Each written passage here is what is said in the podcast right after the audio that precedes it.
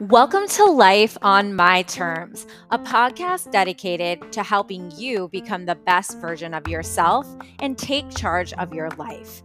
In the podcast, I sit down with experts in health and wellness, all the way to relationship, career, and life advice.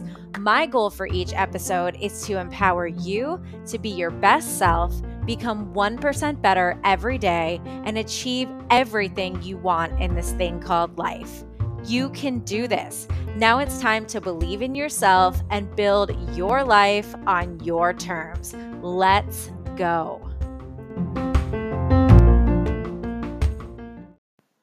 Hello, welcome back to Life on My Terms. I hope everybody is doing fantastic. Oh my gosh, I'm so excited for this episode.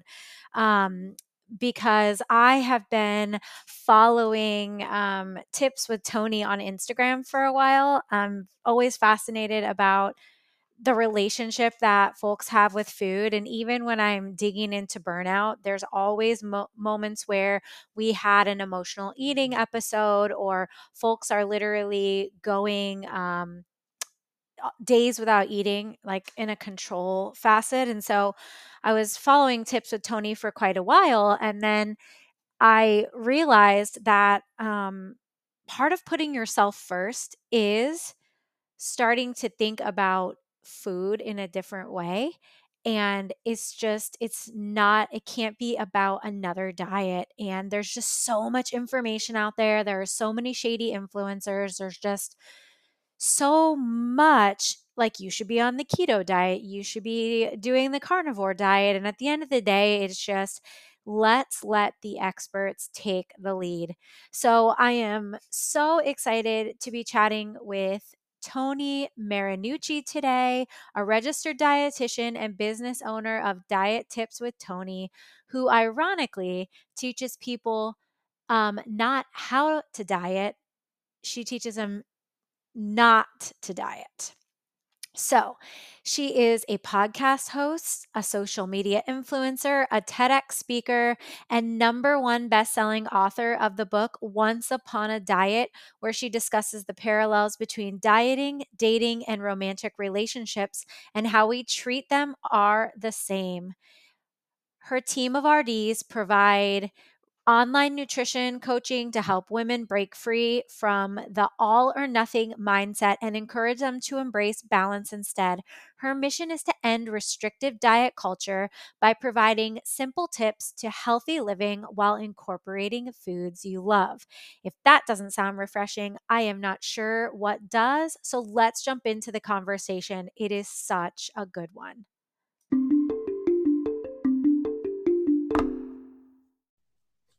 Hi, Toni. How's it going today? It's going good. How are you? Thanks for having me here. Yay. I'm so excited to have you here. I'm a fan of all of your Instagram tips. And so now I feel like I can get more of your information to my listeners, and I'm so excited. So, Tell them about who you are before we get into today's subject. Sure. So I'm Toni Marinucci.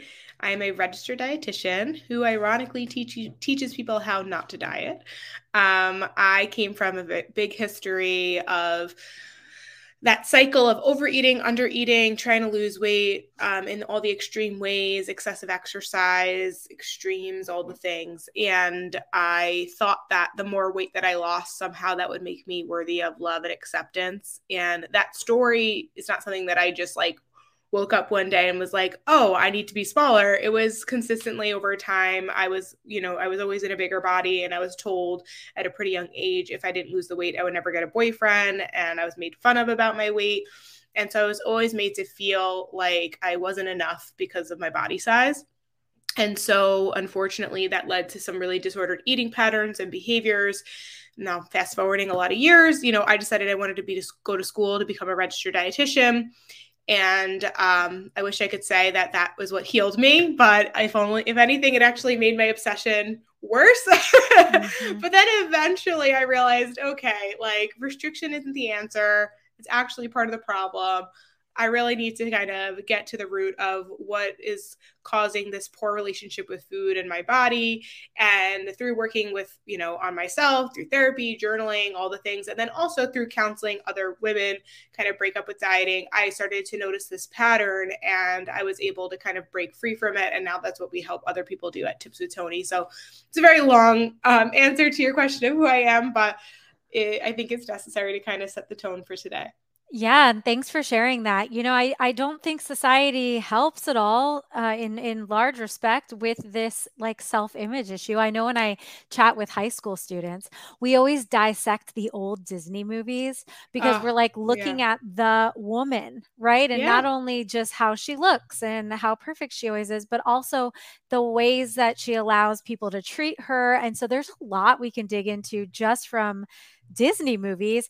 But it was funny the other day, I was helping my mother in law, who is going to be going out and she's going to be one of those concierge nurse practitioners.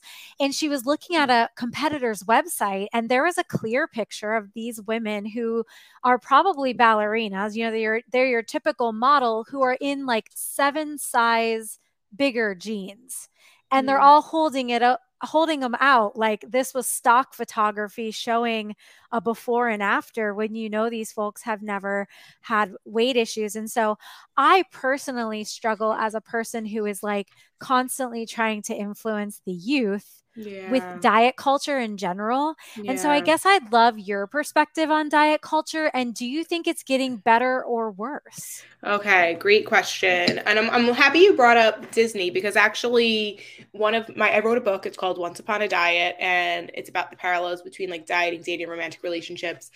And basically, where it stemmed from, that whole concept was I noticed women would kind of like jump from diet to diet, hoping each one was quote unquote the one. And I mm-hmm. make the comparison that they went around like Cinderella's stepsisters, trying to make something fit that clearly didn't. And then from there, that started actually as a TEDx talk, which then turned into a book, which then I was like, oh my god there's just so many parallels here there's so much i could go and then i went through like through writing my book i talked about kind of you know where my poor, poor body image thoughts came from and a big part of it was Disney because of the fact that if you look at all the Disney princesses, first of all, it was always about how to get the guy. Mm-hmm. Second of all, all of the Disney princesses had the same hourglass figure, and their only difference between the two between them was really their hair color. Um, so the, I was never like I never saw myself in movies. If anything, if you really take a look at diet culture and the and basically the villain in all of the Disney movies, they're always actually in a bigger body, yes. and it's kind of crazy that you know this fat phobia is kind of we were were taught it, and it's something that we learned over time. So, anyways, all that to say as horrible as it is, it is a multi billion dollar industry and it has really caused a lot of harm, not just on women, men too, for sure. Um, but it initially started to target women to make them feel like they needed to fix themselves and, instead of like going out in the workplace and doing all these things. And, you know, I could go down a whole rabbit hole there. So I'm not going to go that route. But what I am going to say, going back to your question, is it getting better? I do believe it's getting better, but we have a lot more work to do. So, and the way I and, and, and here's the thing, it could be because of the people I follow on TikTok, like you know the algorithm. They only show me the good things because of yeah. the things that I like, and I don't, you know, uh, you know, adhere to the BS.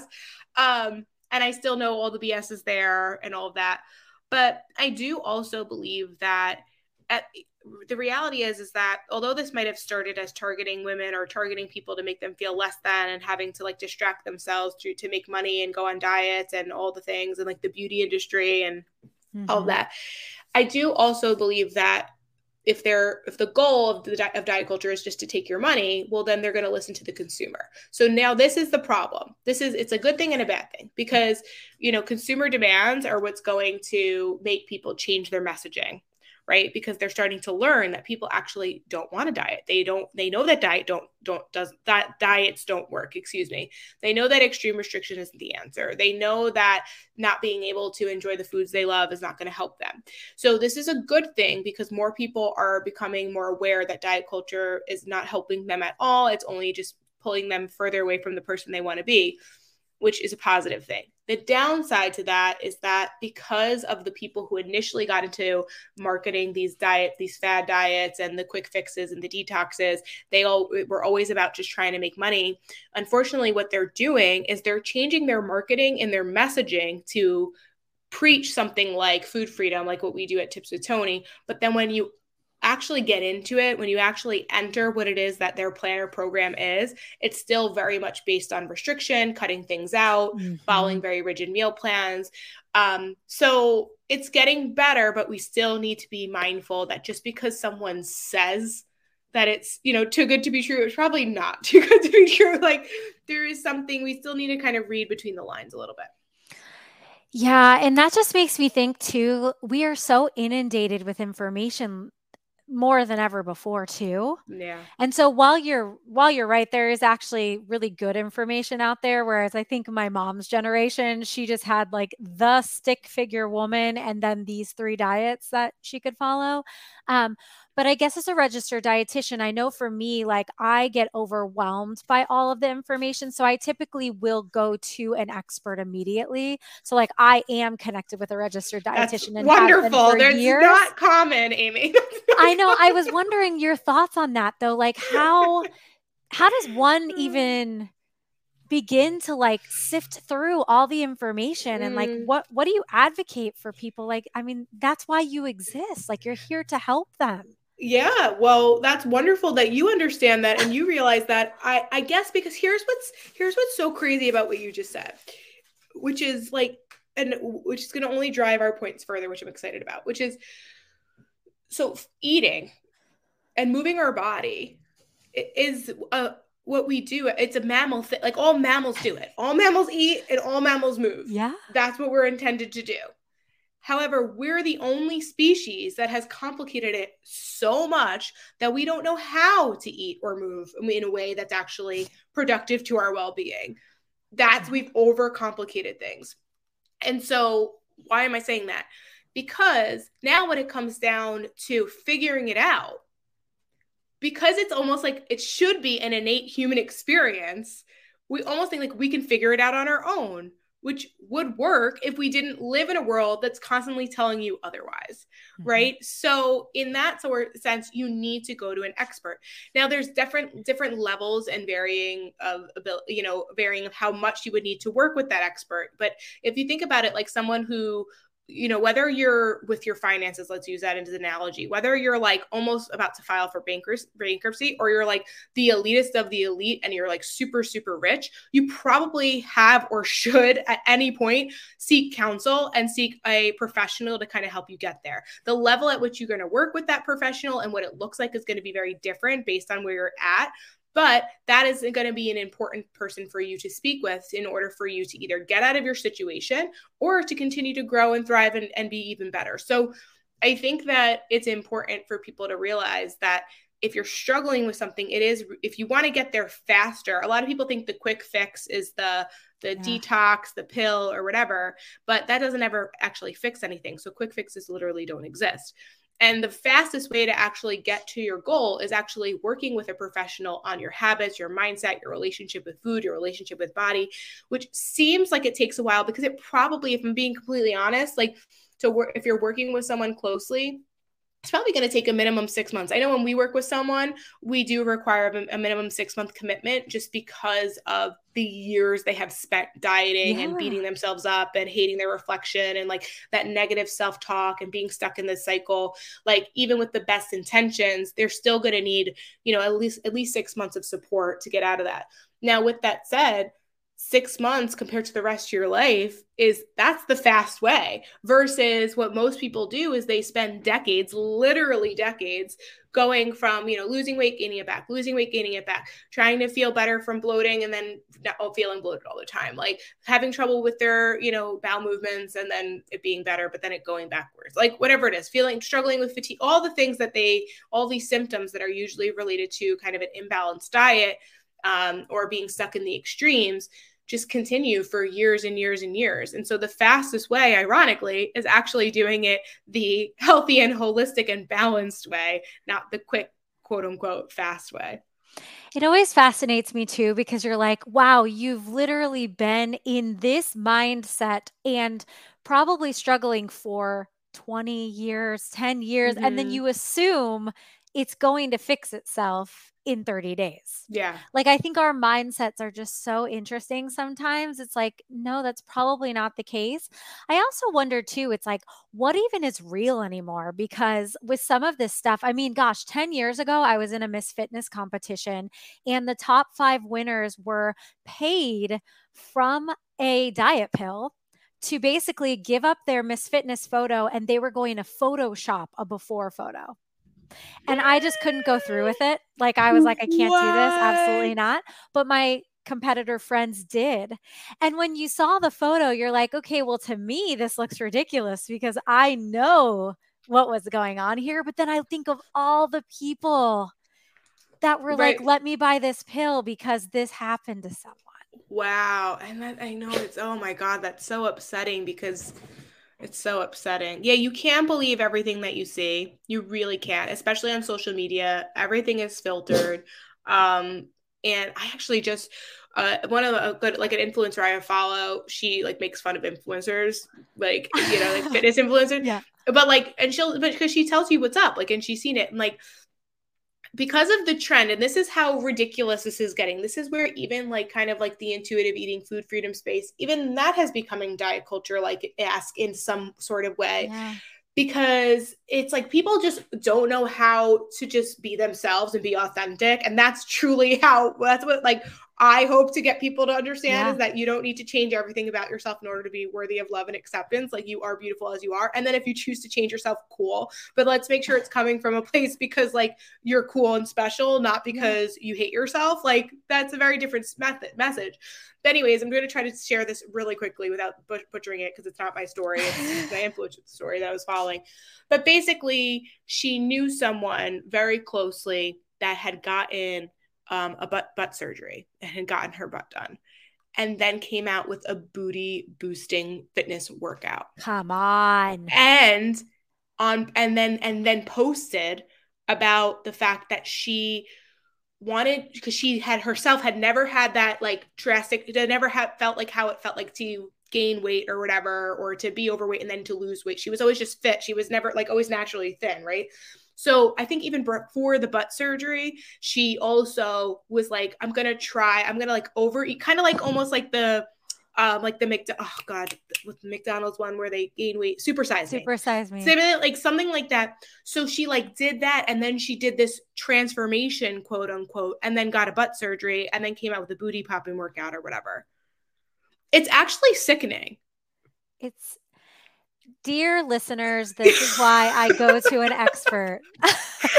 this is it. It's because, absolutely brutal. Oh my gosh. And yeah, like, oh my gosh, that is just mind blowing. Okay. Well, now that we've gotten through that part, which clearly we just need to take everything for what it's worth on every other platform we're probably comparing ourselves with.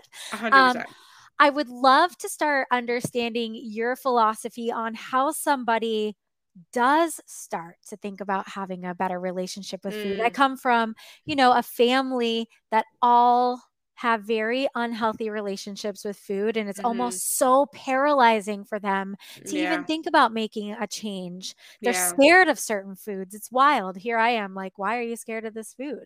Yeah. but i would love to just hear your thoughts on that. Yeah. Oh, god. Okay so it's obvious it's a process. I'm going to start with that. So i'm going to teach you guys some things right now but like you might want to re-listen to this slow it down be patient with yourself give yourself grace because you've been taught these messages for years so you need time to like unlearn them. So the first thing is really breaking um breaking down this whole concept of the idea that there's no good or bad foods or you think that there's good and bad foods. So very often we think like oh i can't eat cookies they're bad for me.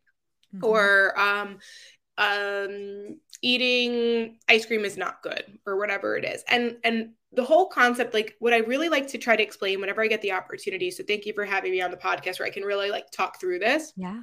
Which is like when when as a as a kind of like I'm, I don't even like to say anti diet. I'm a mindful eating dietitian. I don't really believe in diets. I'm not 100% anti diet, but let's just for the argument's sake, let's say for as an anti diet dietitian, when I'm saying there's no good or bad foods, I'm not here telling you that eating cookies every day, all day, all the time. It's going to be better for you than eating, you know, a balanced diet with like that has veg- fruits and vegetables, right? So I'm not saying if something isn't good or bad that that a cookie is less nutritionally dense than broccoli, let's say. Okay. But what I am saying is that you're not a bad person because you had a cookie. Mm-hmm. And when people think that they did something bad and they get those feelings of guilt and shame, it usually leads to the extreme. So for example, that one cookie or that sleeve of cookies or the or the couple cookies or whatever.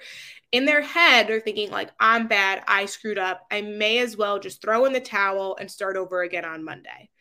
That or they usually say something like, Oh, I, I screwed up. So now I have to work out twice tomorrow. Or mm. now I have to skip my breakfast tomorrow. Or now I have to just not eat anything, not have any sweets for the rest of the year, or whatever it is. And it's really so that's where they kind of get they get stuck. So in order for you to heal your relationship with food, you first need to uh, understand that there's food does not have a moral value. You're not a good or bad person, depending on whether you had your vegetables or not. Um, and one cookie isn't the issue, right? It's eating the entire box of cookies after you ignored your hunger cues all day. That's where people really struggle. So if you can really understand that it's really more so about balance. And one thing I say a lot is the second that I started focusing on how food made me feel instead of instead of how it made me look, that's when I was able to find balance in my eating habits. So if you can trust that if you listen to your body and you eat balanced meals and you eat when you're hungry and stop when you're full, and you do things like hydrate with water and get adequate sleep and manage your stress and you really focus on just like how do i feel my best? How do i wake up every day with the most energy? How do i get through the day with the most energy how do i feel well you know when i exercise? Am i exercising too much? Am i not exercising enough? Am i not taking any rest days? Am i not fueling appropriately right? The more you start to listen to how you want to feel the more then you ironically then start to like make changes that are usually more balanced and then yes your your appearance might change but that's not the main focus. Yeah. and i think that when you rec- recognize that food has a purpose and food is fuel and food is nourishment and it protects us from a bunch of different diseases um, but it's also c- can be pleasurable and it's also okay to eat just because like it doesn't always have to have value behind it or like a meaning behind it of like this is because i'm trying to prevent cancer or this is because i'm trying to it can just also just be like this is just because i want to have joy for this moment and it be a moment and then move on right? So that is kind of like where you need to start is your mindset and really mm-hmm. kind of unpacking where these messages coming from where have these messages been coming from and how can i look at it differently um, and then you can then start to kind of look at your body i actually i usually have people start with their food first because healing your relationship with your body and improving your body image has so many other layers to mm-hmm. it so usually let's just fo- focus on your habits and let's focus on um, really like countering any of those negative thoughts around food and then go from there. Wow, that is incredible. Actually, um, I was I, I, was going back to so many childhood moments when I hear I always heard that phrase like, "Well, I was bad, so now I'm going to eat the whole bag of candy for right? Mm-hmm. Like we can't just have a few." And then mm-hmm. it's so mm-hmm. funny. People ask me all the time, like, "Why are you having that ice cream cone?" And I'm just like, "Because I want the ice cream cone." Mm. And I it's mm. interesting when I start to pay attention more to the people around me asking me about food choices. And yeah. so I think that that's so interesting. That leads me into like layer 2 of the question I just asked you before.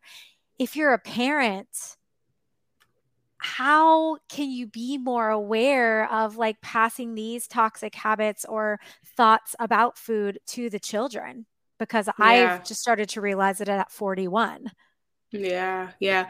Wonderful question. I actually get this question a lot, and the answer probably a lot of people don't want to hear because I think it's going to be some way that they can speak to their child in some way that, you know, advice I'm going to give them about how to treat their child. And really, although there are some answers there, the real answer is healing your relationship with food and healing your relationship with your body and setting a positive example and being that role model. They will see it, they will feel it, and they will pick up on it.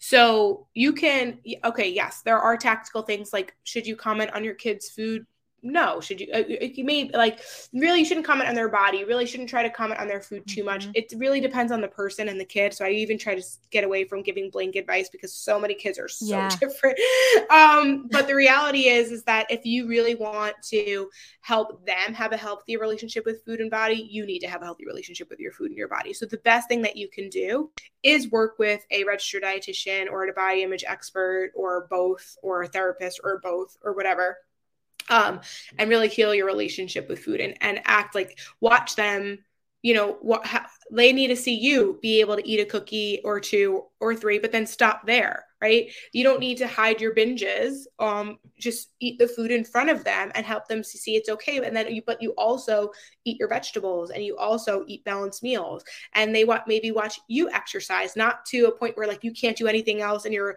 a raving bitch if you don't exercise. like you just yeah. like they watch you exercise and they also know that some days you take rest. Like they watch you, you know, they observe it. So the best way I think you can um, help your children is by helping yourself.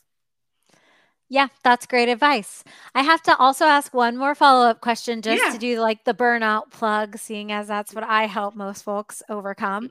Um, and I have been there myself. And so, um, if I think about one of the most common unhealthy coping mechanisms that my clients and most of the workshops, it's emotional eating oh, yeah. through the stressful periods. And then you find that a client's telling me that they've eaten like a whole box of cereal and can almost not even remember doing it and whatnot. Yeah. And so, I wonder your thoughts around stress and emotional eating and how how we can start to like really become aware of that when we're already in a very stressful time, perhaps. Yeah. Oh my God. Such a great question. Okay. so this is actually our specialty. This is what we okay. help our, our women with is when they're struggling with emotional eating. Some people call it binge eating. They're not always the same. Um, but it's usually kind of like that mindless eating, the sitting after like, what did I, did I, what did I just eat? Why did I eat uh-huh. that? I uh-huh. feel completely bloated. Like, oh my God, like I don't feel like myself. I'm just turning to food because I just want to check out.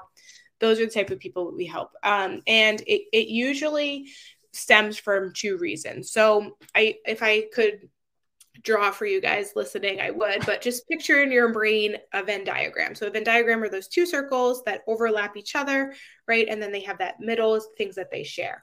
So one Venn diagram is what we call your physical hunger. That's where the diet culture sets in. That's what it tells you to cut out whole food groups, to undereat, to skip meals, to underfuel, the very rigidity of, you know, also potentially imbalance of nutrients, right? So that's physically where we will be hungry.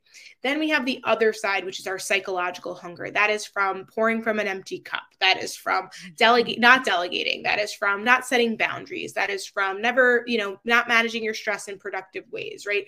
Um, emotionally being drained or fatigue or whatever. So that's your psychological hunger. Where people get in the most trouble is when they overlap. That's what I call the danger zone. The danger zone is where 99.9% of the women that we work with when they first start working with us are trying to live in. It's like they're trying so hard to have more energy and to feel good in their body and to have all these health goals, but they're not taking care of their me- mental health or their physical mm-hmm. health. And they're starving psychologically, emotionally, physically, all the things. So, where I mentioned before, we usually start with is their food, is working on that relationship with food and really just making sure they're eating enough during the day. Because very often there's a big pattern of either under eating during the day or under eating during the week and then overcompensating on the weekends. And so, um, basically if we can just first start start on the physical of by fu- fueling properly like having a balanced meal breakfast lunch and dinner snacks in between if necessary um, quickly i'll just say a meal is not a banana a meal is not a yogurt.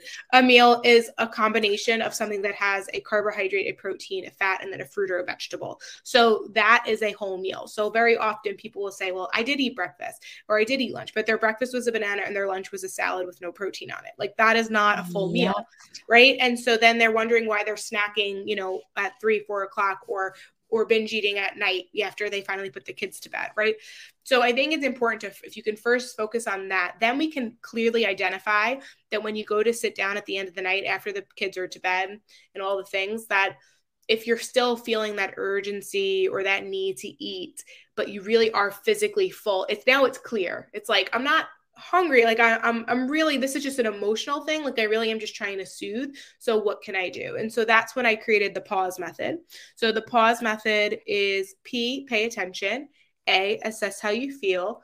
U understand why you feel that way. S, set up a plan, and then E, execute that plan. So, yeah, so you got to pause because where people get in trouble is through the impulsivity of things. But if they just take a minute to slow down, and they think they pay attention they assess how they feel. I'm feeling super stressed i'm feeling run down. Understand why you feel that way. I never gave myself a break today. I haven't delegated anything in weeks right? Like I'm, I'm emotionally exhausted. Okay set up a plan. Is it the food that really is going to help you right now? For some sometimes that answer might be yes but most of the time if it really is mostly emotional and not physical then that plan might need to be meditate go to bed mm. uh, go for a walk call a friend um, take a shower you know, uh, whatever your coping strategies are, try to change it instead of using food to cope or alcohol to cope, right? A lot of people will do that. Let's mm-hmm. let's explore other ways and it's going to be really uncomfortable, but the more you then execute that, the better you're going to feel. And if you can practice using the pause method on a regular basis, it actually becomes really you can quickly identify this is not physical hunger. This is psychological hunger. I know my body's telling me this, but actually, I really don't want that. What I really want is to take a bath. What I really want is to go to bed. What I really need is a hug from my husband. Whatever it is, like you're going to be able to identify it a lot, a lot faster. Um, so, for those who are struggling with emotional eating, you know, the the best thing you can do is fuel yourself and then also proactively put in those things to manage your stress. And then when you're in the moment and you're you know you did all the proactive things but you're still struggling use the pause method. My gosh i love the pause method. I have pause on my instagram but really i'm a believer of just slowing down and taking a moment to reflect. Yeah and i think that that's so similar. It's like gosh if we knew how much we really had control over if we just stopped for a second and had some self-awareness it's like incredibly life-changing. And so i love that you shared that. Thank you so much for that you're so welcome. That is like so actionable for people. Yeah, definitely. So one of the other questions I feel like we well, we see it everywhere is like how have you put yourself first? And like when I coach a lot, I'm like, how are you putting yourself first? And so how do you view the relationship somebody has with food? In putting themselves first. Oh my god, it's literally everything. I mean, first of all, like so many people like it's so trendy now to not eat breakfast. It's always been a thing that like it's literally it's always been a thing that just like women didn't do and then intermittent fasting came about and it was like, "Oh, okay, cool. I don't need to eat breakfast." But then those are the same women that I'm talking about that binge eat at night or or emotionally eating or like struggling and feeling out of control around food. So if you are that person, you need to eat breakfast. Actually, everyone should eat breakfast because food is fu- fuel and food is nourishment nourishment and it's an opportunity for your body to get in nutrients to prevent disease and to give you energy throughout the day. So with that being said, one way you can put yourself first is eating breakfast. It's a beautiful thing. like it's that simple.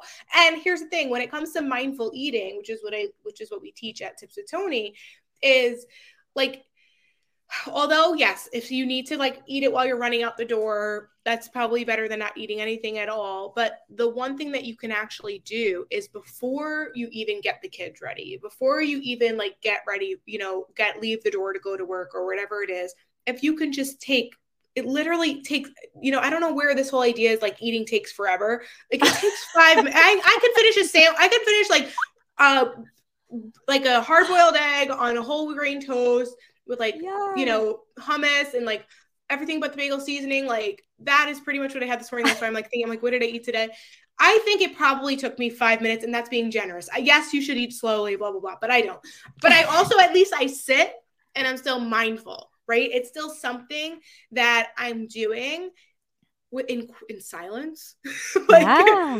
right, like before the hustle and bustle of things. Um, and it's it's just a way to like, okay, I put myself first. I'm fed and now I can take care of other people. yeah. Right. I have energy uh, and now I can use that energy to take care of other people. Um, so yeah, then it, going back to also to the Venn diagram that I shared, if you want to stay out of the danger zone, you know, one really great way is like, let's take care of our, our physical needs first. And then that actually ironically will make us feel better emotionally and then we can even even tackle our emotional needs and then that's the the beauty of that's what i truth that's what i think true health is and a lot of people miss that they usually think one it's like in sacrifice of one for the other. And it doesn't have to be that way. No, and thank you for being my hero today. And I am so happy you brought up the breakfast thing. How did I become like my family has interventions with me like, oh, Amy's eating breakfast again. She's the only one that wants to eat breakfast. I'm like, I'm the one that's probably doing this the right way by eating breakfast. Yeah, it's why, you know, it's, you know, what's crazy? This is where, why we really sh- like, I have so many things going on in my head right now that I want to share. Um, so disordered eating. So disordered eating and an eating disorder, they're very different. So as a registered dietitian, I do work with people who have been diagnosed with eating disorders. Um, however, a majority of our practice is we work with people who struggle with more of what's called disordered eating. So they might have characteristics of an eating disorder, but it's not like 100% that because unfortunately the diagnostic criteria it's almost like too granular and it makes it like really hard to diagnose people and then people fall through the cracks and then until they're like have a full-blown eating disorder then they can get help and it's just not cool. So we work there's like a spectrum. So let me just describe to you some of the characteristics of yeah. someone who struggles with disordered eating okay? Um, they are feel preoccupied about food in their body. So meaning it, it's like all they think about. They're constantly like checking themselves in the mirror. They're struggling with getting dressed in the mornings. They're thinking about what to eat, when to eat, how much to eat. It's like all consuming. Um, they um, skip meals intentionally. They cut out whole food groups. So they might say, I don't eat carbs or I don't eat sugar or blah, blah, blah. Or they, like, fruit's bad. You know, fruit's bad. Yeah. They don't, don't eat fruit because it's bad for them, quote unquote. Um, they might exercise to make room for food or to beat themselves up if they had too much food. Um, they might feel like there's specific rules related to eating, like they're not allowed to eat after 8 p.m. or whatever it is, like, and they have to follow that. And if they don't, they somehow failed, right? And so these are people who are struggling with disordered eating. Now, they might also have eating disorder, they might also have an eating disorder, and that's a little bit more specific, but mostly they're in that disordered oh. eating. So the reason why I'm bringing this up is because a lot of those things that I described are very quote unquote normal today. That is yeah. literally what most people do. That yeah. is like normal. But I think it's important that we have to challenge the norms that just because something is normal, that doesn't make it right.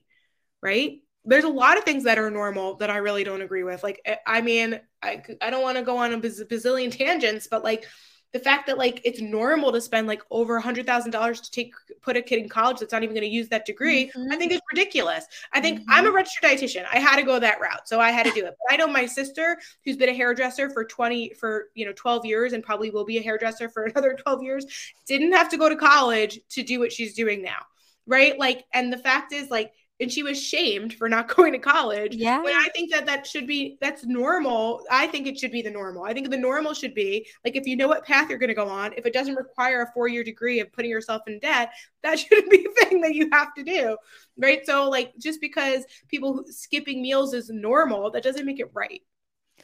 Yeah, and actually, what I'm just thinking about nonstop right now after listening to the list and everything is that we forget that we're like custom. We are unique individuals and like i just think of my own journey between like having some health issues and the fact that like i once did food sensitivity testing and i remember like being a part of a crossfit gym like 10 years ago where they were like follow the paleo diet and mm-hmm. here's all the mm-hmm, things and i turn mm-hmm. out cauliflower and chicken are like my highest reactive foods mm-hmm. so i wondered mm. why i was so sick that entire mm-hmm. time and so mm-hmm. i just feel like it's such a slippery slope to be following all of these like rules because we're unique. A hundred percent. A hundred percent. Yeah, like that's what's everyone is so individualized and they that's there's no one size fits all approach and everybody wants to just know like what to do and it, it just it just doesn't work that way no so i guess that leads me to my final big question for you and that is these lifestyle diets because they have almost like a different place in my mind in diet culture. Mm-hmm. It's like a mm-hmm. lot of times they're like, well, I mean, even to some degree, I think like there are there are vegan rules and restrictions yeah. that are just yeah. very so what's how do you view like the keto paleo all of these like lifestyle diets yeah that that kind of goes back to like what i mentioned in the beginning about how it's like diet culture is getting better, but it's also getting worse in the sense mm-hmm. that now more people are just kind of finding out people don't want to diet into lifestyle and they're slapping it on their marketing and you know yeah. hiding a diet's being hid behind it. So a true lifestyle is literally something that you can do for the rest of your life. What that means is you can take it on vacation. You don't have guilt during the holidays. It's something you can do all year round, wherever you are. Doesn't matter the time yeah. of year, the time of day, the, you know, if whether you're traveling in Japan or, you know, the United States in a different state or mm-hmm um, Italy or France. It it's it's part of your lifestyle, which means that it can be it's flexible and adaptive enough where it doesn't require a whole lot of stress to make it work. If it only works if you hang out in one community, is if is that a, like I don't know. That's you need to ask yourself your question. Is that something you want for the rest of your life to only hang out with one community? Some people do choose to do that. I like to diversify diversify myself. I like learning from other cultures. I like trying mm-hmm. new things and trying new foods. But listen, even within that, there are certain parameters or things that, you know, I think there's a like, just to kind of go back, like, we're not saying like, you know, everything's a free for all because then you're never going to feel good and you're never going to get to your goals. And everyone does have that individuality, right? So there's still, it's within your lifestyle, there can still be structure. There's just not restriction right there the structure is actually what frees you so regardless of who you are um, like where you're at or who you're with or whatever like you can still navigate it because you have some sort of guidance that's giving you clarity on what works best for you but it's not something that is just you know can only be done in the short term and you know also if you don't even like the other thing so here's what here's how i'm going to wrap it up because i think like i could go on for hours about this but basically in um, I did a TEDx talk um, back in 2019. It's a it was kind of like a prelude to my book that ended up coming out later that year or the following year. Um, and what I have people do, I elaborate it more in my book. So if you want to learn more, yeah. definitely ca- check that out. It's on Amazon. It's called Once Upon a Diet. But basically, in my TEDx talk, I share about three questions people need to ask themselves if they want to break up with that diet cycle. I call it the stepsister cycle because that's a, the analogy I make. But, anyways, it's will this last past the honeymoon phase?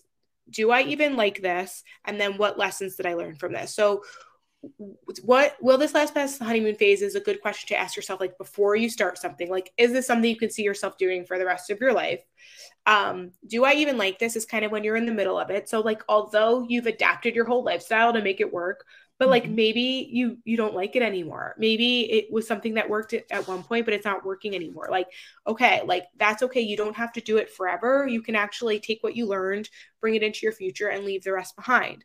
Um, and then that last question what lessons did i learn from this? That's where you have that period to kind of reflect when you decide like okay i actually don't like this anymore. Like but there were some valuable lessons here, and I'm going to use them to kind of adapt and shift and create something new and flexible into my future. So I think that might help people when kind of to decide like, is this truly for me? Is this my forever partner? Like, is this a person I'm meant to spend the rest of my life with? or is this kind of just a fling or maybe this is uh, a thing that like you know maybe they're they were good for the time being but we outgrew each other okay cool like that happens too right so that's really important um i think when kind of going about it is you know being careful like and to label something as a lifestyle when in the reality is like if it's mm. cutting out a whole macronutrient like we need macronutrients like we're that's it's kind of like telling an herbivore that they need to eat meat like what or or a carnivore that they have to eat vegetables. It's like no, actually, like as us, we're omnivores. We need to eat all different food groups, mm-hmm. all macronutrients, and that's how our bodies are designed. Now, the types of food within them, sure, those might vary a little bit based on your digestibility and certain things, but you can't. We we will function more optimally if we're getting macronutrients, carbohydrates, protein, and fat for all human beings, unless you have like a specific condition that it was very, very rare um, that would warrant otherwise. That was probably the best way I've heard lifestyle diets um, ever explained. So thank you for that. You're and welcome. also another plug as to why it can be so powerful to work with an expert like you, because even for me, who's gone on multiple elimination diets, that is not how my life is intended to be on that right. very restrictive diet. Right. I had a guide who right. restricted the foods for the period of time to learn whatever they needed to learn. And then we slowly incorporated them back. But left to my own devices on something like that, that could have become so paralyzing. I could Yeah. see how I could almost have been on that forever and been scared to death of food. A thousand percent. I, I write I write a section about it in my book, which uh, in about like Whole 30, because that's basically what you described. What you did with a professional, people will read a book like Whole 30 and try to do it on their own, and that is where they destroy their relationship with food in their body, and now they have more food fears and worse gut issues than they had before. They're restricting things that they don't need to restrict, um, and that's something that I do not recommend doing unsupervised. Okay. Well, that was amazing. I appreciate every bit of insight. And I have to ask you the last two questions I ask every single guest on the show. So the first one is What's one thing you used to value that you no longer value? Oh, I I think other people's opinions. I love that one. Yeah. Yeah. Me too. I would say other I I value the opinions of like my loved ones. Like I don't want to say like I don't care what other people think that when when there's someone that's important to me, like, you know, but when it comes to like the general public, like I don't I used to change my whole appearance because I thought I needed to look a mm. certain way in order to be like for people to respect me as a registered dietitian. Yeah. I I totally on get it. And I love it. I love it. And then what, what's one bit of advice you would give the younger Toni? oh, that you're perfect as you are and you don't Oh, need I to change. that. Yeah. Yes. Awesome. Well, where can listeners get in touch with you if they want everything, all the goodness you have to offer? Yeah, well, that um, going back to the whole Disney princess idea, I actually created a quiz about it, so you can figure out which Disney princess you eat like. If you go to tipswithtoni.com, it'll pop up and you can take that quiz. Um, I'm big on Instagram; it's where I hang out the most at tips underscore with underscore Toni with an I. I have my book on Amazon. It's called Once Upon Once Upon a Diet, and if you're interested in one-to-one coaching, you can just go to my website and click the coaching tab and apply. Oh my gosh. Well, thank you so much for all of the wisdom that you've shared. I love the actionable tips, and you are just a wonderful spirit. Thanks so much for being on the podcast. Thanks for having me. Yeah, thanks.